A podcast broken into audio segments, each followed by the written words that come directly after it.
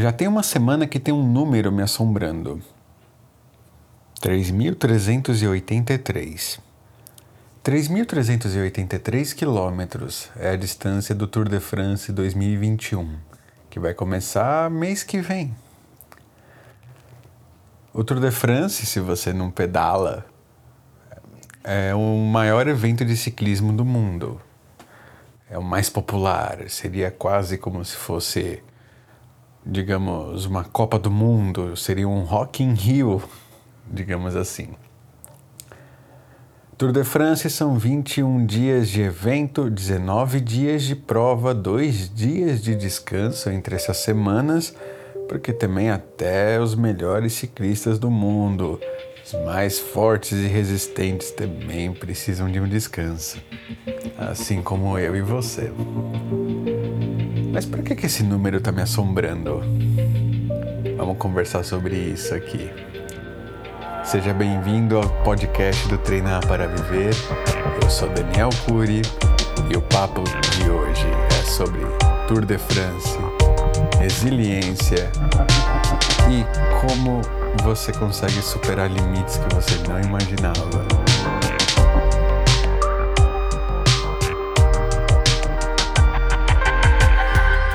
Então vamos lá, são 3.383 quilômetros, conforme eu já falei. Como é que funciona um Tour de France? Você tem etapas planas, você tem etapas de montanha e você tem contrarrelógio, tanto contrarrelógio em equipes como contrarrelógio individual. O importante, se você não conhece sobre o ciclismo, se não te interessa, o importante é você saber que assim, tem um dia de destaque para cada tipo de atleta, para cada perfil. Igual na vida. O perfil do escalador, por exemplo, ele é sempre um atleta mais miúdo, ele é mais baixinho, talvez mais magrelo. Com certeza ele é bem, bem leve, geralmente é um cara que vai ter assim 1,60m e poucos de altura no máximo, 1,70m estourando e ele vai pesar 60 quilos, 62 quilos, por aí. O cara é um, literalmente um chassi de grilo. Você também vai ter os dias do sprint. O dia do sprint, ou na verdade a etapa plana, para falar melhor. A etapa plana, quem vai, quem vai favorecer? São os sprintistas. É o cara que tem explosão, é o cara que tem força é o cara que na hora da subida ele vai sofrer porque ele é um cara maior. Porém, na reta, fique esperto porque é um foguete, o um negócio é complicado de lidar. E aí você tem o contrarrelógio também. Contrarrelógio individual é mais fácil da gente explicar. O contrarrelógio individual é simples. Você vai lá, você tem uma distância curta, geralmente entre 15 e 30 quilômetros estourando. Nunca, é nunca é mais do que isso. E você vai estar tá lá naquela bicicleta de contrarrelógio que parece um pouco a bicicleta de triatlon, mas não é a mesma. Ou seja, é uma bicicleta que você vai ficar numa posição muito agressiva é uma posição muito baixa, é difícil de respirar, é difícil de enxergar, é difícil de você fazer força naquilo. Em compensação, é a bicicleta mais rápida de todas. É aquela bicicleta que você vai girar 60, 70 por hora cortando o vento como se fosse nada. E Obviamente, quem é bom nisso é quem aguenta ficar naquela posição muito tempo, é quem tem a flexibilidade, a mobilidade, a capacidade de gerar potência apesar do desconforto. E por equipes é a mesma ideia. A única coisa é que em vez de você estar tá lá sozinho contra o tempo, você tem a sua equipe. Então vocês podem ter estratégia de revezamento, mas a ideia é a mesma. Vai estar tá todo mundo ali abaixadinho, cortando o vento. Partindo disso, por que, que eu quero falar de resiliência hoje? Ah, porque é muito difícil fazer um Tour de France? Não sei, não faço a menor ideia. Você está falando com um obeso. Tá, talvez não tão obeso, mas enfim, alguém que não tem chance nenhuma na vida de fazer um Tour de France. Eu teria que nascer 400 encarnações depois, talvez ali eu conseguisse. Mas eu vejo sempre a mesma ideia sobre objetivos de longo prazo. Se você é o cara que está ali na linha de do começo do Tour de France, você está ali naquela linha de partida. Legal. Se você imaginar que você tem 3.383 quilômetros pela tua frente, um pelotão com mais de 180 pessoas, são 23 equipes, um monte de gente, vai ter carro, vai ter carro de apoio, vai ter carro de, de, de outras equipes também no trajeto, vai ter carro de apoio neutro, vai ter um monte de gente, helicóptero passando, moto filmando, vai ter um monte de estresse. E você ali dando tudo de você, todos os dias. Vai ter dia que vai estar tá sol, vai ter dia que vai estar tá chovendo, vai ter dia que você pode subir uma montanha enorme e vai estar tá nevando. No dia seguinte você vai pegar um calor desgraçado. É sempre uma aventura. Se você está ali naquela linha de partida, imaginando os 3.383 quilômetros à sua frente, será que você aguenta? Será que você não largaria tua bike ali e ia, tipo, simplesmente eu me dar um cafezinho, vou embora aqui, falou pra vocês? Eu faria isso, pelo menos, maior cilada isso aí. Tá, e se eu quebrasse a etapa em coisas menores? Afinal, são 21 dias, 19 dias de prova, de, de corrida, de fato. Então tá bom. Vamos supor que a etapa tenha 180 quilômetros.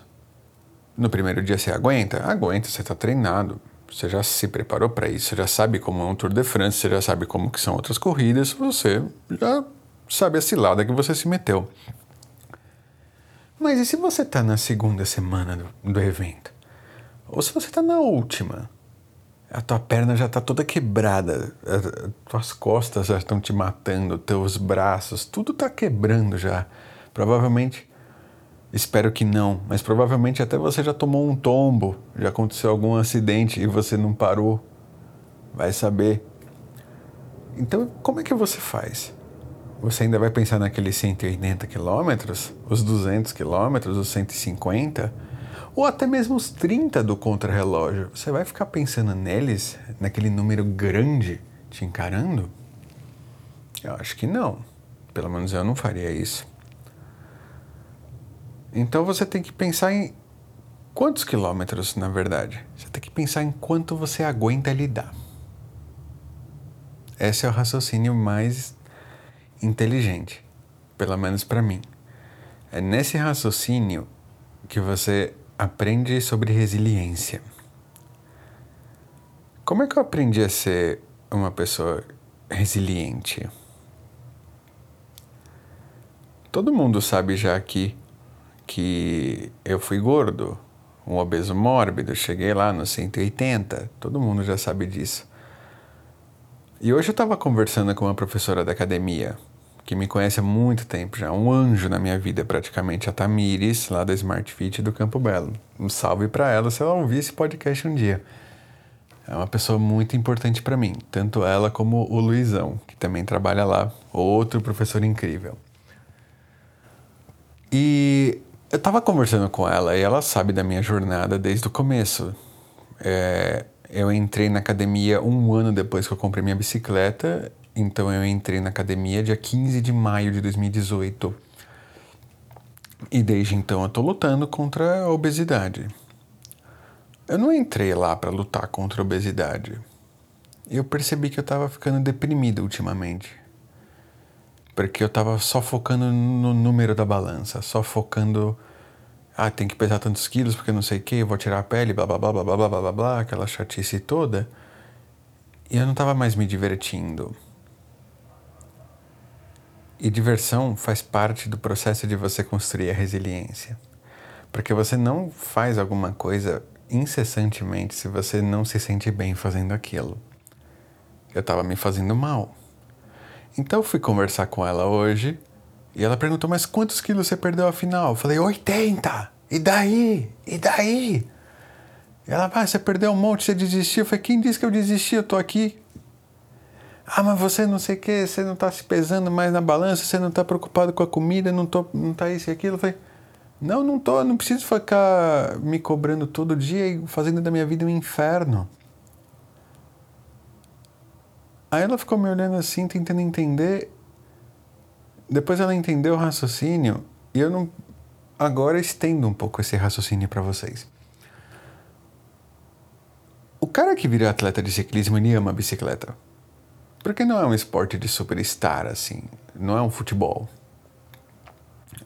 Claro que você dá, consegue ficar rico se você for na elite da elite, mas não é, não é esse o lance do ciclismo, infelizmente. O cara ama a bicicleta. Ele encara os maiores desafios, as maiores pancadas. Tem história de cara que quebrou clavícula, fraturou a rótula, quebrou costela, não sei, tudo que você possa imaginar, não faço nem ideia. E o cara continua lá. E o cara continua pedalando, continua pedalando com, com clavícula quebrada, com braço quebrado, com costela arrebentada, com rótula estourada. E o cara continua lá, mas porque ele se diverte, querendo ou não. E eu não estava mais me divertindo na academia. E aí eu lembrei disso. Eu falei, cara, são 3.383 quilômetros. A minha jornada é o meu Tour de France. De maio de 2018 para cá, é o meu Tour de France. E eu tô no final da terceira semana. E é chato. É chato, é dolorido, tá doendo, tá, tá, tá muito cansativo. E aí eu falei lá pra, pra Tamires, eu falei, cara, eu só quero me divertir agora um pouco. Aí ela pergunta, mas o que, que você faz para se divertir? Você sai, você sai com amigos, você faz o quê? O que, que você gosta de comer? Eu falei, não gosto de comer nada, não saio com ninguém, é, raramente vejo gente e tudo mais. Ela falou, mas então você faz o quê? Eu falei, ah, não sei, eu vim treinar perna hoje, eu gosto de panturrilha porque queima igual uma torrada e eu me sinto mais distante da morte. Porque, né? Retorno venoso ajuda na trombose, então eu me condicionei a gostar de panturrilha por causa disso. Eu sinto aquela queimação e eu penso que bom, estou mais um dia distante da morte. Mesmo que eu não tenha risco mais da trombose, pelo menos até o momento, mas já tá aquela coisa cuidada, né? Eu gosto de ficar melhorando aquilo eternamente. Eu me divirto. E eu tirei o dia para me divertir. E eu decidi que eu ia tirar mais dias para me divertir. Ah, mas você está comendo certo? Foi eu como certo sempre, porque é o que eu me habituei. Eu estranho as coisas. Que nem outro dia eu saí da academia, tem uma pizzaria na frente, senti o cheiro da pizza e dois anos atrás, provavelmente eu teria medo daquele cheiro. Eu sentiria tipo pavor. Em 2018, eu não sentiria medo, eu sentiria simplesmente assim: cadê meu cartão de crédito? Vou lá pegar minha pizza. Então você vê, em 2018 eu iria pegar a pizza, em 2019 eu teria medo da pizza, em 2020 eu fui largando a pizza e agora em 2021 a pizza não me diz nada. Ah, mas é uma vida muito triste. Não sei, é a vida que eu pago o preço por ter feito tudo que eu fiz comigo. E isso é, também é resiliência. E eu construí isso me divertindo. Como é que eu me diverti fazendo isso?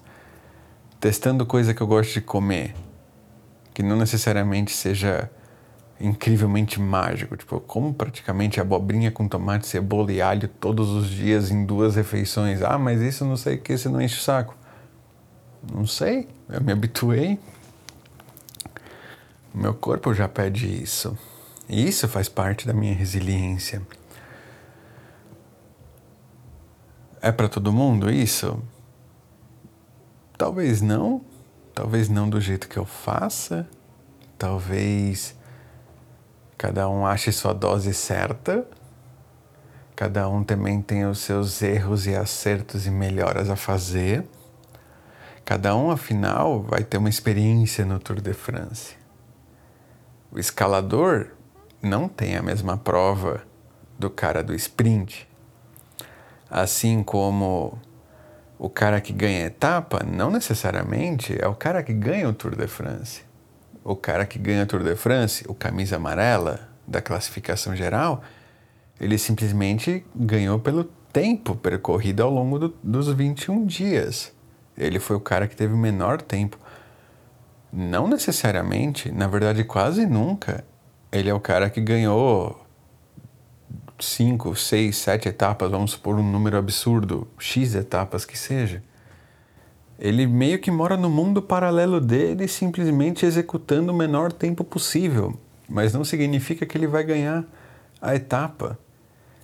Então você vê que tem vários jeitos de você ganhar as coisas do Tour de France, assim como tem vários jeitos de você ganhar na vida, assim como tem vários jeitos de você desenvolver sua resiliência e a sua capacidade de continuar apesar das porradas que você leva.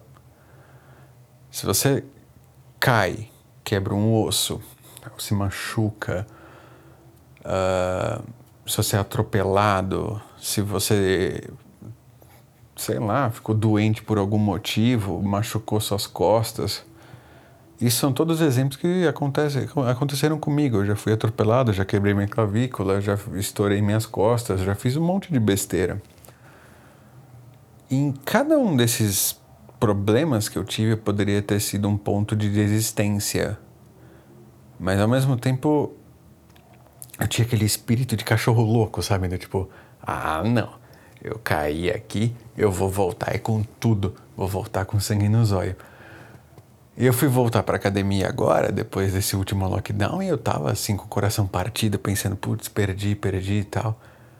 Falei, tá, eu perdi desse jeito, mas eu perdi a classificação geral, digamos assim, aquele vitória pelo tempo. Eu não vou, ser camisa amarela, mas eu tenho perfil de camisa amarela. Eu sou um cara grande. Eu ainda sou gordo também. Mas eu sou um cara grande, eu, eu sei que eu sou bom de explosão, eu sei que, bom, filho de libanês, né? Lógico que eu ia ser bom de explosão. Mas enfim. É,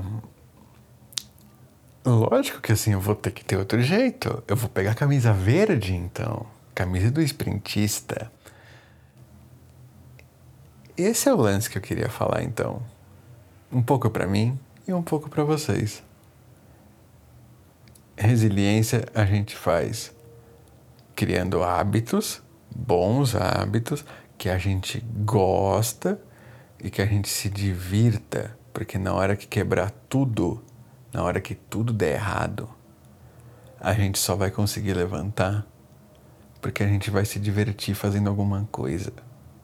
Ninguém levanta depois de ser tão nocauteado. Ninguém levanta com cara triste.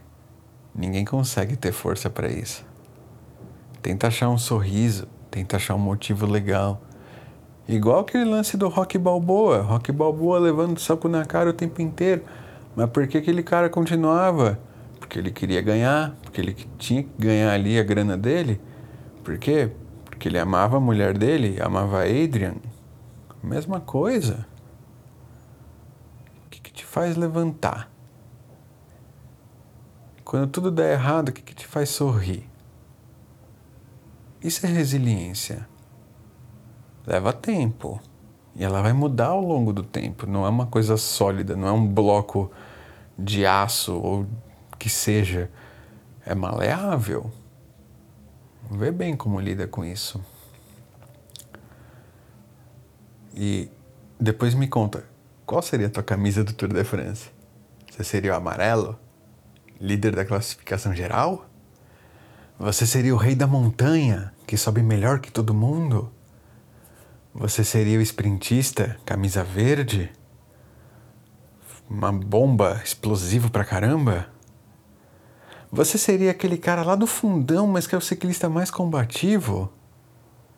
Quem seria você no Tour de France? Conta pra mim. Espero que esse papo tenha sido útil para você de alguma forma. Pelo menos para mim foi um alívio eu estava até em dúvida se ia continuar o podcast, mas de repente. De repente eu estou tentando encontrar qual é o meu caminho. Que etapa é essa? Que prova é essa que eu estou fazendo agora? A gente vai se encontrar ali na estrada. Beleza? Não deixa de se inscrever aqui, se estiver vendo no YouTube, não deixa de se inscrever no canal. Se você estiver ouvindo no Spotify, não deixa de seguir. Também estamos no Google Podcast, estamos na Apple, estamos em tudo quanto é lugar. Em breve estaremos na Amazon e no Deezer. Não deixem de seguir, acompanhar, enfim, ativar notificações, aquela coisa toda, para você não perder nenhum papo daqui do Treinar para Viver. E é isso aí. Bons treinos para vocês. E conta para mim qual que é a tua camisa do tour. Valeu!